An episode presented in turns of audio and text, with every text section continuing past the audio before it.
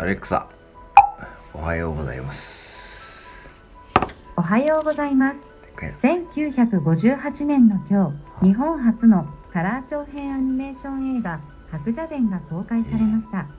旧文部省が選定した79分の家庭向け映画で俳優の森重久彌さんが声優を務めています。